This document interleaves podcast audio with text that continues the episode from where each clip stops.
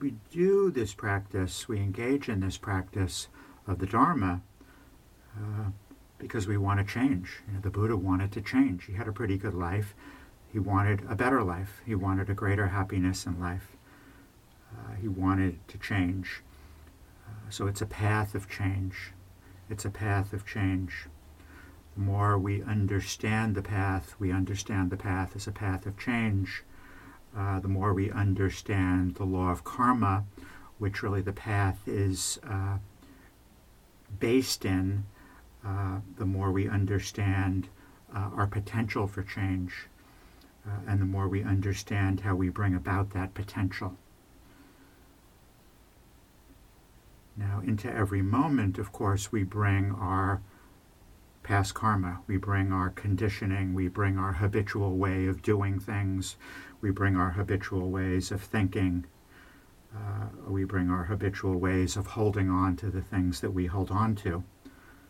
Uh, but what the law of karma tells us is that uh, we don't have to continue to do that. We're not beholden to our past karma. We're not beholden. Now, it's going to affect us, you know, and it's a challenge to change our past karma and to live in a different way, but it's something that we can do. And this is why we practice meditation, so that we can understand the law of karma and so that we can change. But we're not beholden to our past karma. We don't have to act out on our past karma. We can change our karma. Karma is really, you know, I mean, the, the pure translation of the word, word karma is action. So we can change our action. We can change our habits of mind. Uh, we can change uh, our actions in terms of the ways that we hold on to what we hold on to what enables us to, to bring about this change uh, is uh, the fact, uh, which is a, uh, you know speaks to uh, one of our great blessings as human beings, is we have a human mind. We have a human mind. So the human mind, uh, if used skillfully, if used wisely, can be used to bring about change and to bring about great happiness. Of course, the human mind, if not used wisely, can uh, can be used in the service of bringing about great suffering. We just have to look at the world, and we can see that. Uh, the mind is uh, uh a very uh, powerful tool. It's really a tool. You know, the mind is a tool that we use to to bring us to the human heart, which is our greatest gift. So we have these great gifts as human beings, you know. In this realm, we have the human mind and we have the human heart. We use the mind to support the heart, to, to, to, to guide us to the heart. Uh, so this is the practice of the Dharma, you know.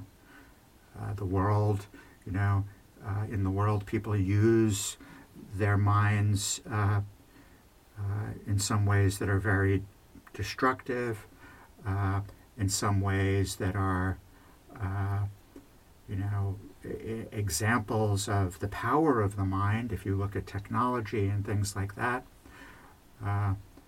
the Buddha was really concerned with the application of the human mind and, and tapping into the potential for the human mind in the service of happiness. Happiness knowing the greatest happiness that uh, there is. We don't need a very uh, specific kind of intelligence in order to know, to use the mind in this way in terms of knowing happiness. Uh, so we don't need like a, you know, a, a, mathematical mind, you know, and if you failed calculus, you know, or got a, got a C in it, which was horrifying to me as an A student when I was in 12th grade. It's like the world is over. I can't do calculus. Uh, you know, all is not lost. You know, all is not lost. Uh, you know, the kind of uh, wisdom or uh, understanding that we apply in using the mind uh, doesn't require even a high school degree. Most of the great ajahns and uh, in Thailand were uneducated, illiterate, from peasant families. Uh, so uh, uh, but they had the human mind. You know, we all have this human mind. Uh, so our practice uh, is a practice of changing the mind, changing the way that we think, right? The change that we seek to bring about by using the mind begins right there in changing our way of thinking. All that we are, the Buddha teaches us, arises with our thoughts. All that we are arises with our, our thoughts. This is very, very, very important to understand. Uh, and, you know, it's like many of these things that are very simple. In many ways, it's complex, but all that we are arises with our thinking. So, our practice is a practice of mental training. Our practice is a practice of mental training. The Pali word is bhavana, B H A V A N A, bhavana. It's a practice of mental training, and it begins with changing our thinking. Now, we can do this because thinking is not fixed, right? Thinking is, is fabricated. So we use the fabricated, what's fabricated, to lead us to the unfabricated.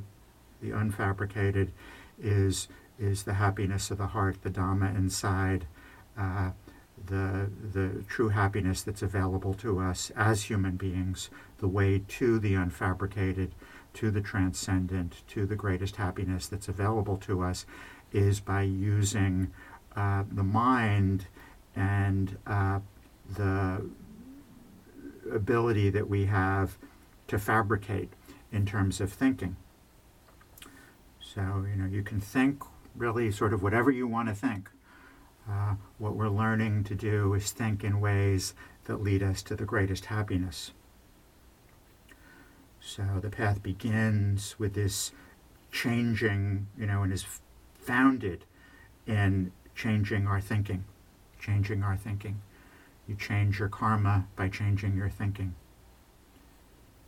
And this is something that we can do. This is something that we can do. So it's very powerful. One of the ways that I like to think about this is we learn to change our thinking in terms of the way that we think about ourselves in terms of the way that we think about others and the ways that we think about life. And this is just one way, you know, and of course it's a very deep uh, topic and a very complex topic. But today I thought I would offer uh, some guidelines for some skillful ways of thinking. And my suggestion would be that we practice these skillful ways of thinking on an everyday basis. On an everyday basis. So, thinking about ourselves, the ways that changing the ways that we think about ourselves, changing the ways, you know, this is, we talk about this all the time, right? Uh, so, changing the way that we think about ourselves, changing the way that we think about others, changing the way that we think about the world, the way that we think about life. So, I'm going to, and of course, a lot of our practice is abandoning the ways that we're thinking that are unskillful, abandoning uh, the ways that we're holding on to certain things, emotions that lead us to unskillful thinking. Today, I want to talk about the cultivating aspect of the practice. Practice isn't just about abandoning what's unskillful, it's about cultivating what's skillful. You know, we really tap into our potential, you know. It's like so important to do. So important to do. To re- you know, this this was a big shift in my own practice because uh, you know, you know, it really started many, many years ago with just trying to abandon, you know, sit down to meditation and abandon, you know, this thinking that was just plaguing me. You know, it's like, stay with the breath, stay with the breath. All right, there's a thought, go to the breath, stay with the breath, put the thoughts aside, begin again, as our teachers used to say. Uh, you know, and then it was like, you know, really looking at my suffering and pain and, and learning to have a skillful relationship to that and to be able to abandon that. Uh, and for years, I really didn't learn much about. I, I, did a little bit in terms of loving kindness practice about cultivating the skillful, cultivating the skillful, cultivating the heart. Uh, and this is so, you know, and then we, when we start to do that more and understand how to do that more, and really our understanding in terms of how to do that really rests in understanding the law of karma, the more I started to understand the law of karma and the potential for change and how to use the mind in a skillful way and how to tap in to the potential of the heart by using the mind in a skillful way, the practice just you know, started to open up for me because I started to understand the potential uh, that we have as human beings. You know, this is about using our potential and making the most of our potential in our lives. So we learn to change the way that we think about ourselves. We learn to think about, we learn to cultivate thinking that's in accord with our goodness. So we spent the better part of yesterday uh, recollecting our goodness. What a blessing, just that in and of itself, that was to be able to spend a day. You know, the power of that, I think the uh, folks who were there yesterday really had a chance to experience the power of a day of recollecting our goodness. Uh, so we learn to recollect our goodness, and the Buddha gives very specific you know, one of the things we talked about yesterday was the specificity of the Buddha's instructions, how to do this. He gives us the skill. He gives us the skill. You know, and once I learned what the skill was and sort of became dedicated to following it, things really began to shift for me. Uh, so, you know, there is an element of, uh, yeah, this is what the Buddha taught, I'm going to do it. You know, I'm going to do it. Uh, it worked for him, it's been working for people for 2,600 years. Let me try it what have I got to lose? You know, once I started to try it, things really started to shift. So the Buddha says, recollect your goodness. And he, he, he speaks about three elements of our goodness our generosity. So we remember our generosity, how we've been able to give skillfully in terms of giving the gift of our resources, our time, our attention, the gift of our heart, our care. recollect your goodness in terms of your generosity, your virtue, you know, the way that you're able to practice non harming and show kindness to others, the way that you're able to follow the precepts, to live ethically in terms of your actions, your speech, and your thinking. And then the third element of merit, the effort that you make in terms of uh, the training of the mind, the opening of the heart, whatever we do in the service of uh, living a life of greater heartfulness, mindfulness, uh, compassion, joy. So, uh, you know, and, I, and, I, and, and, and I've always found, of course, that uh, for this is true for myself, uh, and I, I, it's always been very evident in teaching that, uh, you know, many of us, all of us, uh, express our goodness in the world. We practice generosity. We we make an effort. Nobody's perfect to to be skillful in our actions. We make an effort in Dharma practice. Uh, where we tend to struggle a lot is the way that we think about ourselves, or the way that we think about our generosity, or the way that we don't think about our generosity, or the way that we think about the effort that we make in meditation, or don't think about it, or think about it negatively, right? Uh, it's very hard for us. I remember when I first started teaching this, some of you were around, uh, you know, 20 some odd years ago, when I first started teaching this a lot, when I first really started to understand it, it was, it was something that people had such a struggle with, you know, to recollect their goodness. I remember talking to Bhikkhu about it. I said, I'm trying to teach this, and people, it's just such a struggle. Uh, uh, but I, you know, so it's something that we have to learn to do to some extent to I think a fairly significant extent, it's somewhat antithetical to uh, you know Western culture. Uh, to, to, to acknowledge our goodness, you know, and I remember Thanissaro Bhikkhu saying, you know, in Thailand, people were a lot more used to acknowledging their generosity. You know, they were brought up with uh, with that to not acknowledge their generosity and their virtue from the time they were children. So this is something that we have to we have to practice. You know, we have to practice recollecting our goodness. Uh, you know, and it's a skill, and it takes time to develop. You know, and there's you know two steps forward, one step back, oftentimes, but it's just something we have to put the effort into. So you know, we suggest you know cultivating thinking that's in accord with our goodness in the meditation We call that brightening the mind, right? We teach that in the first introductory class. Brighten your mind at the beginning of meditation. Recollect your good qualities, recollect your generosity and your virtue and the effort that you make. Uh, you know, and you know, you, you know, at least if you do that every day when you meditate, you're doing it at least once a day, right? At least once a day, you're recollecting your goodness. Uh, can't tell me how many times I've spoken to people, you know, and said, I, I don't do that, you know. Yeah, I do some of the other stuff that you've taught, but that one I don't do. I mean, I hear that all the time. You know, oh, the brightening of the mind. Oh, yeah, but the brightening of the mind. You know, I, yeah, I remember when you taught that. You know, this is this is so important. This is so important. You know, years ago I made a vow to myself to brighten the mind, to take even if it's just a minute, even if it's just 30 seconds, to recollect my goodness at the beginning of every meditation that I do.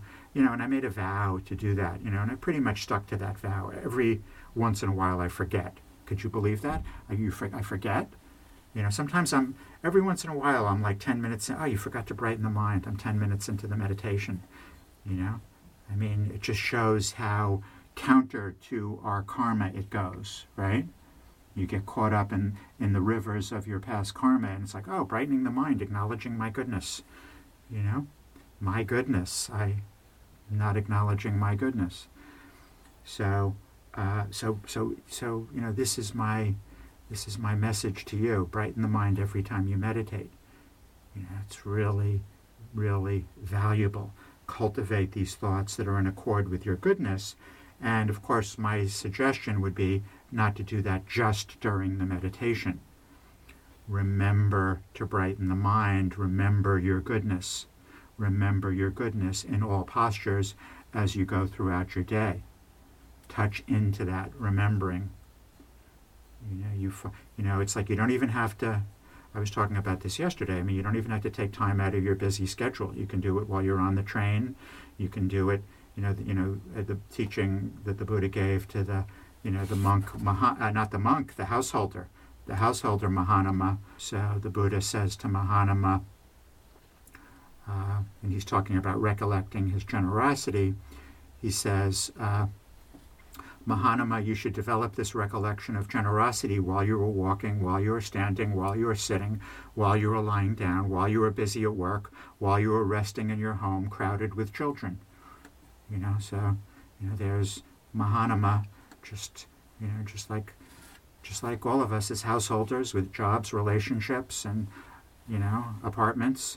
And, you know, the Buddha is saying, remember your goodness Remember your goodness. Learn to think this way. This, of course, is so opposite the way that we tend to think about ourselves. So cultivate thoughts during the day that are in accord with your goodness. Remember your goodness. And then cultivate thoughts of loving kindness. And the way that I like to think about this in terms of, you know, giving a pragmatic teaching uh, it's good to cultivate thoughts of loving kindness as a separate meditation. You know, we're using where you know loving kindness is the intention that's informing our meditation. So uh, one of the two intentions. So I'm going to meditate with loving kindness, out of loving kindness for myself because I have a wish to be happy. You know, so you're remembering your wish to be happy, and that's informing the action of the meditation you could also do some formal loving kindness meditation where you're remembering your wish to be happy. But I think when it really starts to become most profoundly effective and important is when it's integrated, right? You know, you know, we really try to see to it that our practice is integrated. We tend to think in compartmental ways. Well, for five minutes in the morning, I'll do loving kindness meditation and I'll think about my wish to be happy. And then the rest of the day, I'm going to be my usual profligate self. Uh, so, you know, and think about, you know, my wish to be unhappy, you know, and all the things that I'm going to do to make myself unhappy. So, uh, so really what we want to learn to do is as we go through the day, just as the Buddha teaches Mahanama, to cultivate thoughts of loving kindness, which is to say, as we go through the day, remember that we have a wish to be happy. So remind yourself as you go through the day, every now and again, if you do that a few times a day, I have a wish to be happy. I have a wish for true happiness. So you're using the head to connect to the heart, you're using the mind skillfully. So as you go through the day, you remind yourself, I have a wish to be happy. I have a wish for happiness of heart. And then we learn to cultivate thoughts of compassion. So, in the same way, we could do formal compassion practice. We could remind ourselves that we're meditating out of compassion for ourselves. Uh, but what I would suggest is to develop the habit. This is developing habits of mind, mental training. This is mental training, right? Our practice is a practice of mental training. So develop the habit of reminding yourself as you go through the course of the day that you have a wish to be free from suffering. You have a wish to be free from dukkha. Remind yourself in a very simple way that there is dukkha, there is suffering, the heart is blocked, there's a burden on the heart. Everybody here has burdens on the heart you know so we remind ourselves as we go through our course of the day in those moments when there's an opening when that are opportune that there are burdens on the heart and that we have a wish to be free from our burdens. You know, so we're training ourselves to think in this way to remember our wish to be free from the burdens on our hearts. So thinking about ourselves in terms of having thoughts of appreciation in terms of our goodness during the course of the day, thoughts of loving kindness in which we remember our wish to be happy, thoughts of compassion in which we remember the burdens that are on our heart and our wish to be free from those burdens. And then there's the thinking about others, which really follows, of course, the same template. So we learn to cultivate thoughts in which we recognize the goodness of others we recognize the goodness of others, and this may be, again, very opposite of the way that we tend to think about others. As we talked about yesterday, our, uh, our thoughts about others, our recollection of the goodness of others, uh, uh, begins, and really, maybe I don't want to use that word begin because it's the highest level, uh, and the highest level is oftentimes the most difficult level. The highest level of reflection, of remembering the goodness of others, is to remember the goodness of our parents. So, uh, you know, for many years, uh, all I could do was think about, you know, the things about my parents that weren't very good. And there were plenty to choose from, don't get me wrong. You know, uh, for most of those many years, I was a pretty unhappy person. You know, and of course, I had to work through and still continue to this day, you know, you know, lots of therapy and lots and lots of, you know, working with these things in meditation. Uh, but, uh, you know, what I have had to do, and of course what the Buddha teaches us, we have to learn to uh, remember uh, the blessing of our parents' goodness in that they gave us this life. They took care of us when we couldn't take care of ourselves, you know. So uh, this is this is really essential. You know, this is essential. Uh, again, it's a process. It's a process, but we learn have to learn to cultivate th- those thoughts uh, little by slowly over time. We learn to be able to do that. Doesn't mean we can't do the other work. People tend to think very black and white. You know, I'll do that someday when I no longer have feelings of aversion towards my parents you, you may be waiting a long time, you know, if that's the way you think. You can do both. You can acknowledge that they gave you the gift of life, and that's a blessing, you know. You can acknowledge their goodness. You can learn to do that. You're my encouragement to you because I want you to be happy. These are the things that we have to do to know happiness in this life. This is what the Buddha teaches us. You know, we have to see this for ourselves. So we learn to thought, cultivate thoughts of goodness, and we, uh, in which we recognize the goodness of our parents, our teachers. Those are the two most important categories our parents and our teachers. We recognize uh, the goodness, the blessing of the Buddha and the noble Sangha of uh, nuns and monks. We recognize the goodness of our Kalyanamitta. You know, um, you know, today I can recognize the goodness of the beings who are here. Uh, yesterday, you know, the goodness of the beings who, you know, made it through a long day of practice uh, you know, the goodness of our uh, spiritual friends, our friends who may not be with us on the spiritual path but support us, the goodness of our family, the beings who show us kindness. So we learn to cultivate thoughts in which we acknowledge, recognize, reflect on the goodness of others. We learn to cultivate thoughts of metta for others, uh, remembering that others have a wish to be happy and remembering our wish for them. We learn to th- cultivate thoughts of compassion for others, remembering that all beings are suffering. All beings have a burden on their heart to some extent. We remember our wish for them that they be free from the burdens on their hearts. So sometimes I like to do that when I'm on the train, you know, and I look around, you know, and everybody here has a burden on their heart. You know? You know, I have a wish that each of these beings find freedom from the burdens that they're carrying around with them, not just in their backpacks. You know? And then the third practice, and this will again all be in the notes, of course, for your you can even make a little cheat sheet if you want and carry it around with you. You know, it's like the, the, the quarterbacks do, and you know, football. You can put it on the wrist. You know, remember to have thoughts of compassion for the people in, out there in the world. Uh, the third category is that I'm talking about today is is cultivating uh, skillful thoughts about life, about this life, you know, we learn to cultivate thoughts in, we, in which we recognize the preciousness of life, in which we recognize the ple- preciousness of life. So, again, we can do that in our meditation when we're brightening the mind, but as we go through the day, you know, I like to think about touching in, reminding ourselves, reminding ourselves. We remind ourselves as we go through the course of the day. It's a blessing to be here in this life. It's a blessing that this day of life, I've been given this, this day, this 24 hours. This moment is a gift. We have to remind ourselves, we remind ourselves.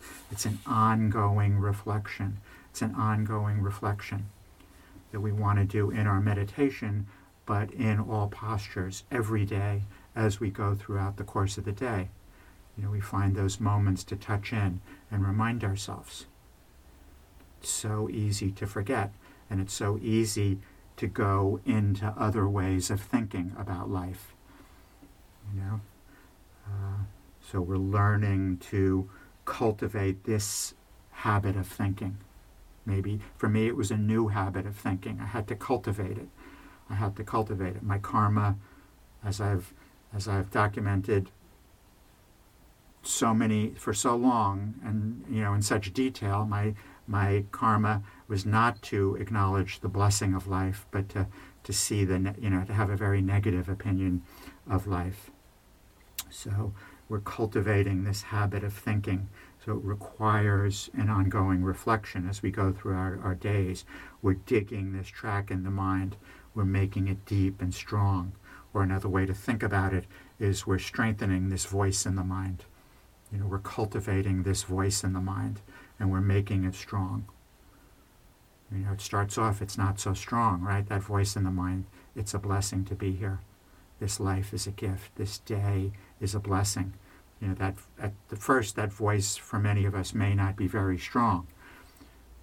Uh, so, and, you know, there's other voices that are competing for our attention, right?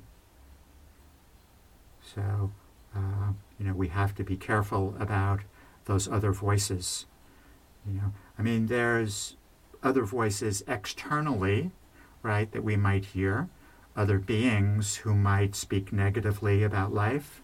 Do you, does anybody know anybody like that? Anybody know any cynics? You know, uh, who you know? I mean, I, I know a lot about cynicism. It's easy for me to to pick out a cynic because I was like one of the most cynical. You know, I, my my habit habit was to be incredibly cynical. You ask people that knew me you might ask people that know me five years ago, but if you ask people that knew me when I was much younger, you know, I was known for my cynicism. I was known for my cynicism. I mean, one of my favorite little stories is, you know, being in high school, you know, and, uh, uh, you know, speaking in a class, you know, as, as was my wont, surprise, surprise, you know, and, and, and this guy, Don, I won't mention his last name, maybe he, he'll be listening on the podcast, uh, you know, standing, I think he stood up. He was, he was so exasperated after a whole semester listening to me, and he said, Nobody loves a cynic. Know? so, you know, uh, we have to be careful about who we associate with, right? You know, this is the Buddha said the number one external factor in our in, on our as we make our path to awakening. Are we associating with people who speak negatively about life, cynically about life and about the world?